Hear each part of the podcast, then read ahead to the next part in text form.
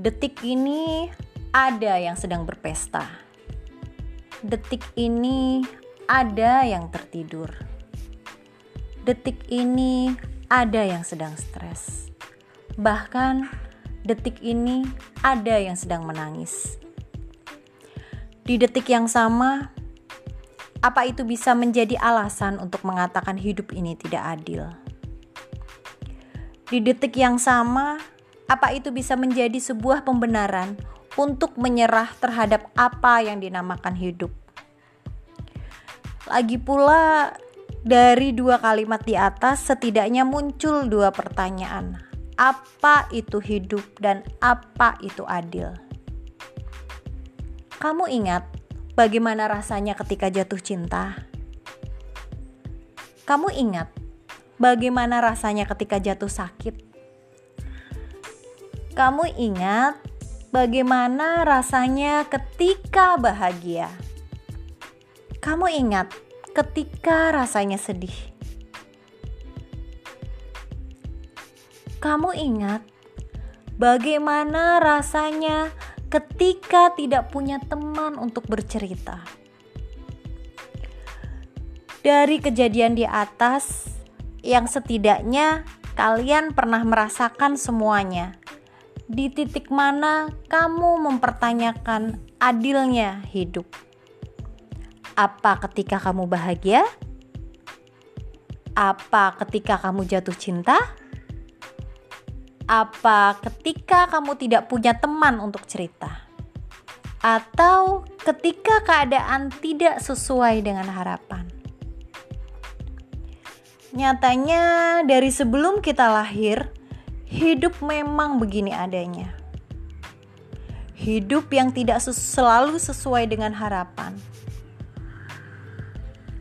Tapi kenapa kita terkadang merasa hidup ini tidak adil? Karena kita sendiri yang terkadang kebablasan memaknai kehidupan. Ketika hidup sesuai harapan seolah dunia milikmu. Demikian pula sebaliknya. Hidup ini bukannya tidak adil. Hidup memang begini adanya. Hidup yang nihil. Hidup yang tidak menyediakan makna untuk tiap individu. Kita sendirilah yang memaknai hidup. Ada yang memaknainya menggunakan pendekatan agama, ada yang memaknainya bahwa hidup ini sebuah pertempuran, ada yang memaknainya bahwa hidup ini sebuah candaan, atau malah ada yang menjalaninya saja. Aku sendiri memaknainya seperti teh tarik. Teh yang memiliki berbagai macam komposisi. Teh yang memerlukan perlakuan khusus.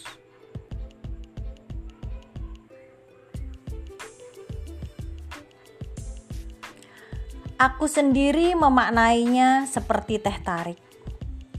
Teh yang memiliki berbagai macam komposisi. Teh yang memerlukan perlakuan khusus untuk mendapatkan cita rasa yang khas, rasa yang pahit. Tapi apakah benar teh tarik ini pahit? Apa karena komposisinya yang tidak pas?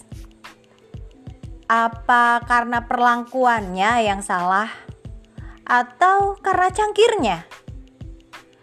Atau karena ketidakmampuanku memaknai teh tarik ini?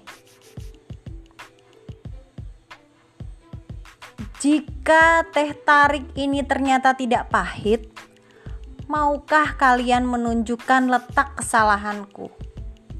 Kesalahan ketika menyusun komposisi, kesalahanku ketika memperlakukan tehnya, atau kesalahanku yang terlalu gegabah memaknai teh ini pahit?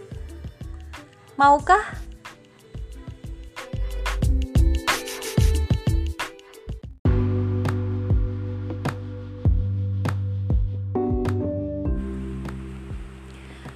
Negatif.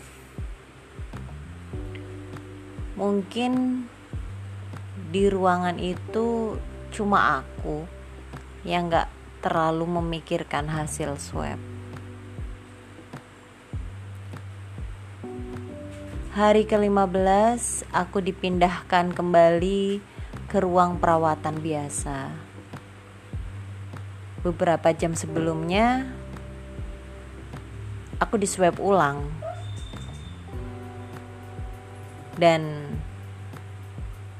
hasil tidak aku dapatkan sampai seminggu kemudian. Hari ke-15 saat aku dipindahkan, kondisiku masih belum bisa apa-apa. Kateter masih terpasang. Semua-mua masih dibantu oleh perawat. Ya, gak perlu aku ceritakan secara detailnya ya, karena pada saat itu aku diare. Aku gak kuat dengan suntikan vitamin C. Untuk mengatasinya, vitamin C yang tadinya dalam bentuk injeksi diganti dengan oral. Dan alhamdulillah kemudian diareku membaik.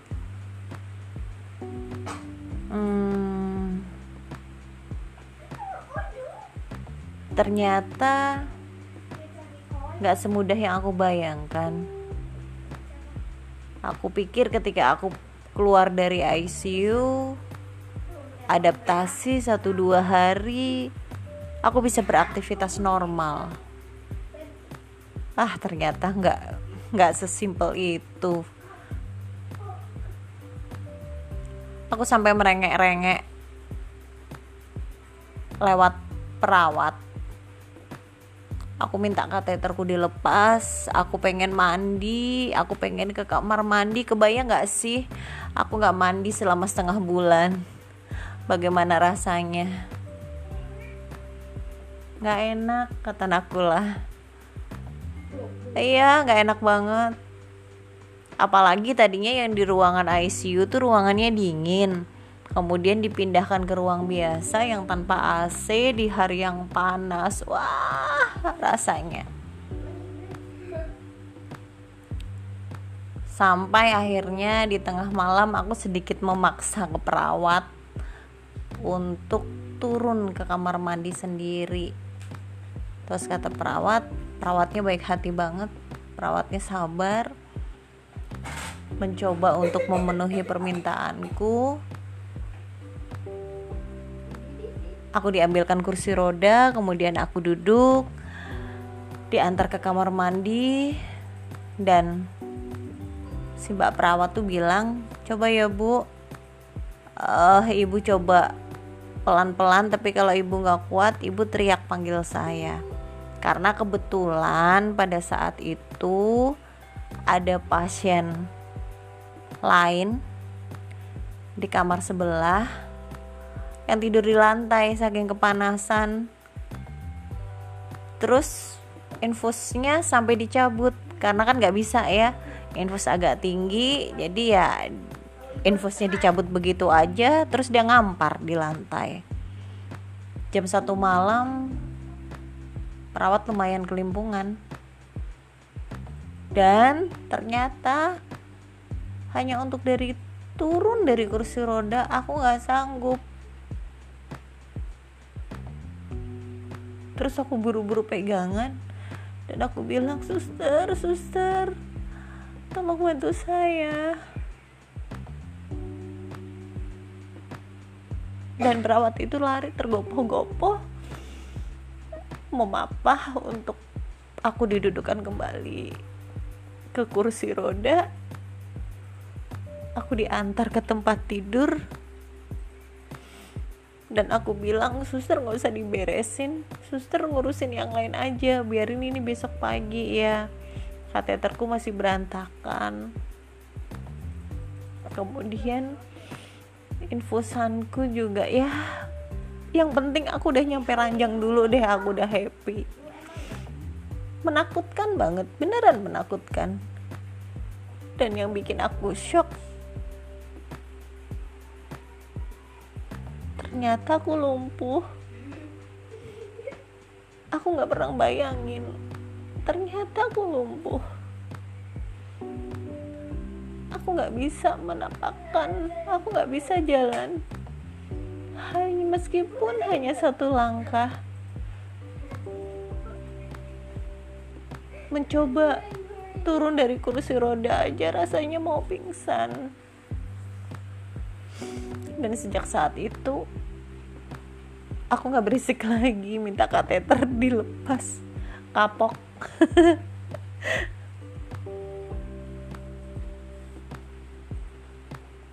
Beberapa kali di ruangan dilakukan swab, aku belum, yang lain rutin ada satu orang yang masuk ke bangsal ini lebih dulu dari aku, lebih sering dilakukan swab ke dia. Aku nggak ngerti sih jedanya, cuma lumayan sering selama aku di situ. Aku ngelihat sekitar 5 atau 6 kali dan sayangnya hasilnya positif terus. Efeknya ketika hasilnya terbukti positif, yang ada dia langsung demam tinggi dan diare. Ya, dia stres karena hasilnya yang terus positif. Ya, aku sedih banget sih ngeliat temen sekamar, temen ngobrol. Dia juga punya komorbidnya diabetes. Sudah beberapa tahun dia suntik insulin. Gak simpel sih ketika dia demam tinggi, perawat dengan telaten merawat dia sampai satu ketika aku juga ikut di swab. Itu sekitar tanggal, aku lupa tepatnya ya, sekitar 2 hari sebelum kepulanganku.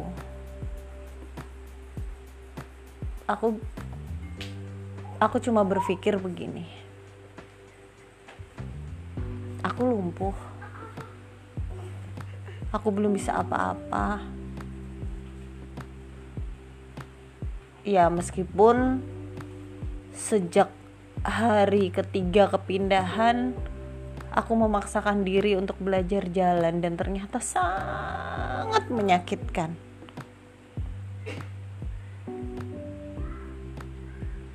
Dan apesnya aku bolak-balik buang air kecil. Kebayang gak sih ketika harus jalan, dan jalanku kayak robot, kayak anak yang baru jalan, belajar jalan umur 1-2 tahun. Dan setelah kalau habis jalan, badan tuh jarem, sakit semua. Aku pikir, iya ngapain juga sih aku buru-buru negatif, tuh aku belum bisa ngapa-ngapain. Kalau aku pulang malah jadi beban orang rumah, aku masih harus dibantu, gak bisa ngapa-ngapain, masih mending di rumah sakit.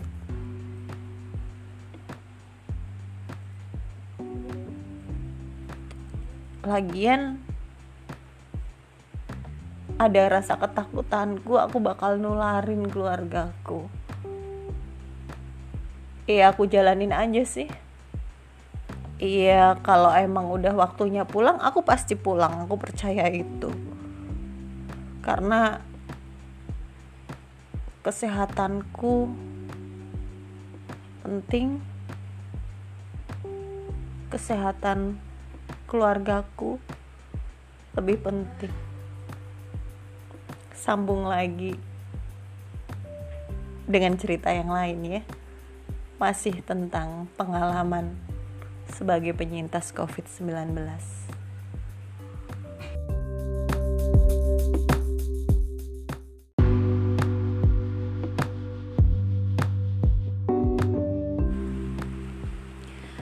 Negatif.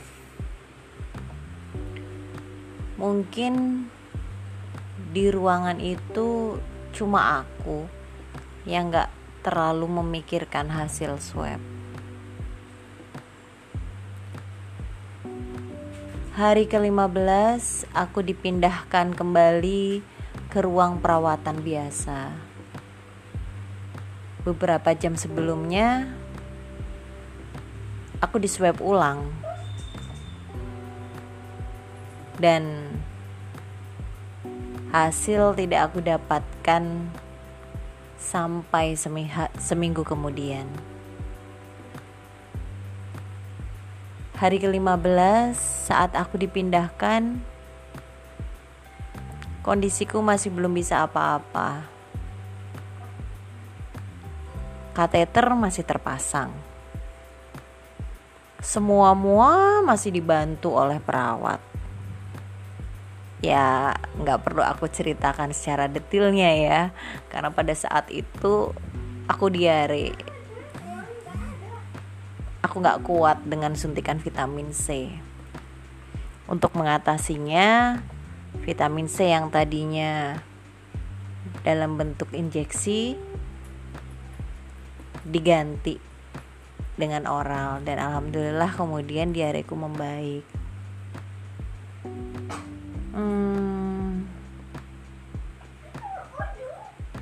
Ternyata gak semudah yang aku bayangkan. Aku pikir ketika aku keluar dari ICU, adaptasi 1-2 hari, aku bisa beraktivitas normal. Ternyata gak sesimpel itu. Aku sampai merengek-rengek lewat perawat. Aku minta kateterku dilepas, aku pengen mandi, aku pengen ke kamar mandi. Kebayang gak sih aku gak mandi selama 1/2 bulan, bagaimana rasanya? Gak enak, kata Nakula. Iya, gak enak banget. Apalagi tadinya yang di ruangan ICU tuh ruangannya dingin, kemudian dipindahkan ke ruang biasa yang tanpa AC di hari yang panas. Wah, rasanya. Sampai akhirnya di tengah malam aku sedikit memaksa ke perawat untuk turun ke kamar mandi sendiri. Terus kata perawatnya baik hati banget. Perawatnya sabar, mencoba untuk memenuhi permintaanku. Aku diambilkan kursi roda, kemudian aku duduk, diantar ke kamar mandi, dan si mbak perawat tuh bilang, "Coba ya bu, ibu coba pelan-pelan, tapi kalau ibu gak kuat, ibu teriak panggil saya." Karena kebetulan pada saat itu ada pasien lain di kamar sebelah yang tidur di lantai saking kepanasan. Terus infusnya sampai dicabut, karena kan gak bisa ya, infus agak tinggi. Jadi ya infusnya dicabut begitu aja. Terus dia ngampar di lantai.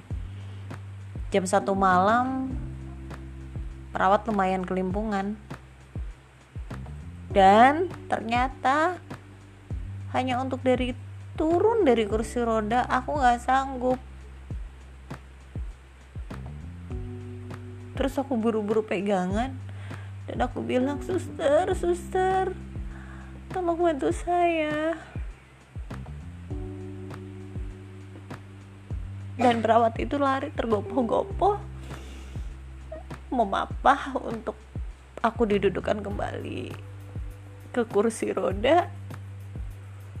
Aku diantar ke tempat tidur, dan aku bilang, "Suster gak usah diberesin, suster ngurusin yang lain aja, biarin ini besok pagi ya, kateterku masih berantakan." Kemudian infusanku juga, ya yang penting aku udah nyampe ranjang dulu deh, aku udah happy. Menakutkan banget, beneran menakutkan. Dan yang bikin aku shock, ternyata aku lumpuh. Aku gak pernah bayangin ternyata aku lumpuh. Aku gak bisa menapakkan, aku gak bisa jalan, meskipun hanya satu langkah. Mencoba turun dari kursi roda aja rasanya mau pingsan. Dan sejak saat itu aku gak berisik lagi, minta kateter dilepas, kapok.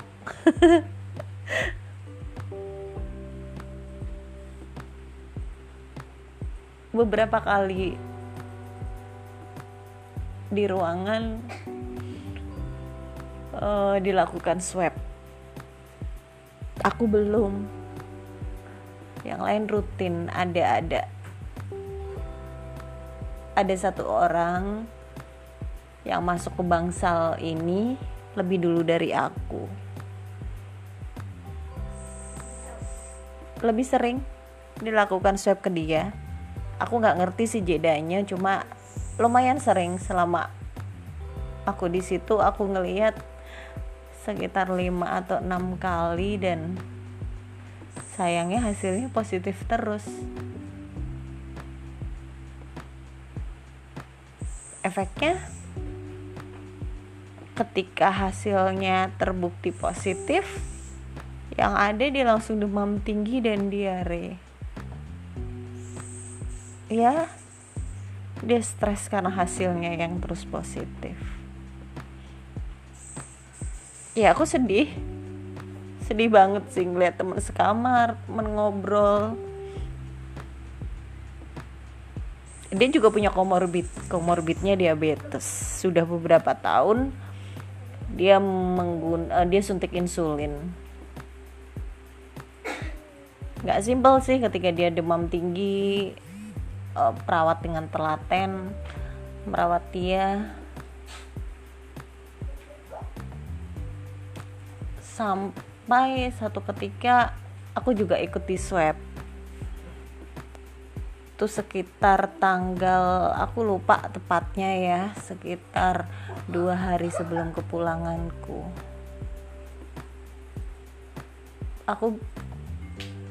Aku cuma berpikir begini, aku lumpuh, aku belum bisa apa-apa. Ya, meskipun sejak hari ketiga kepindahan aku memaksakan diri untuk belajar jalan, dan ternyata sangat menyakitkan.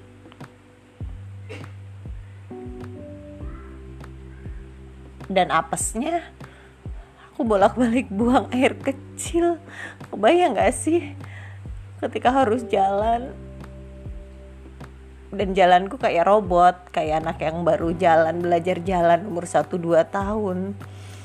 Dan setelah kalau habis jalan, badan tuh jarem, sakit semua. Aku pikir, iya ngapain juga sih aku buru-buru negatif. Tuh aku belum bisa ngapa-ngapain. Kalau aku pulang malah jadi beban orang rumah.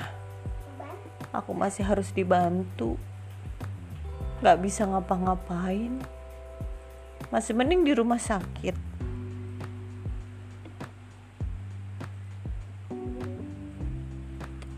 Lagian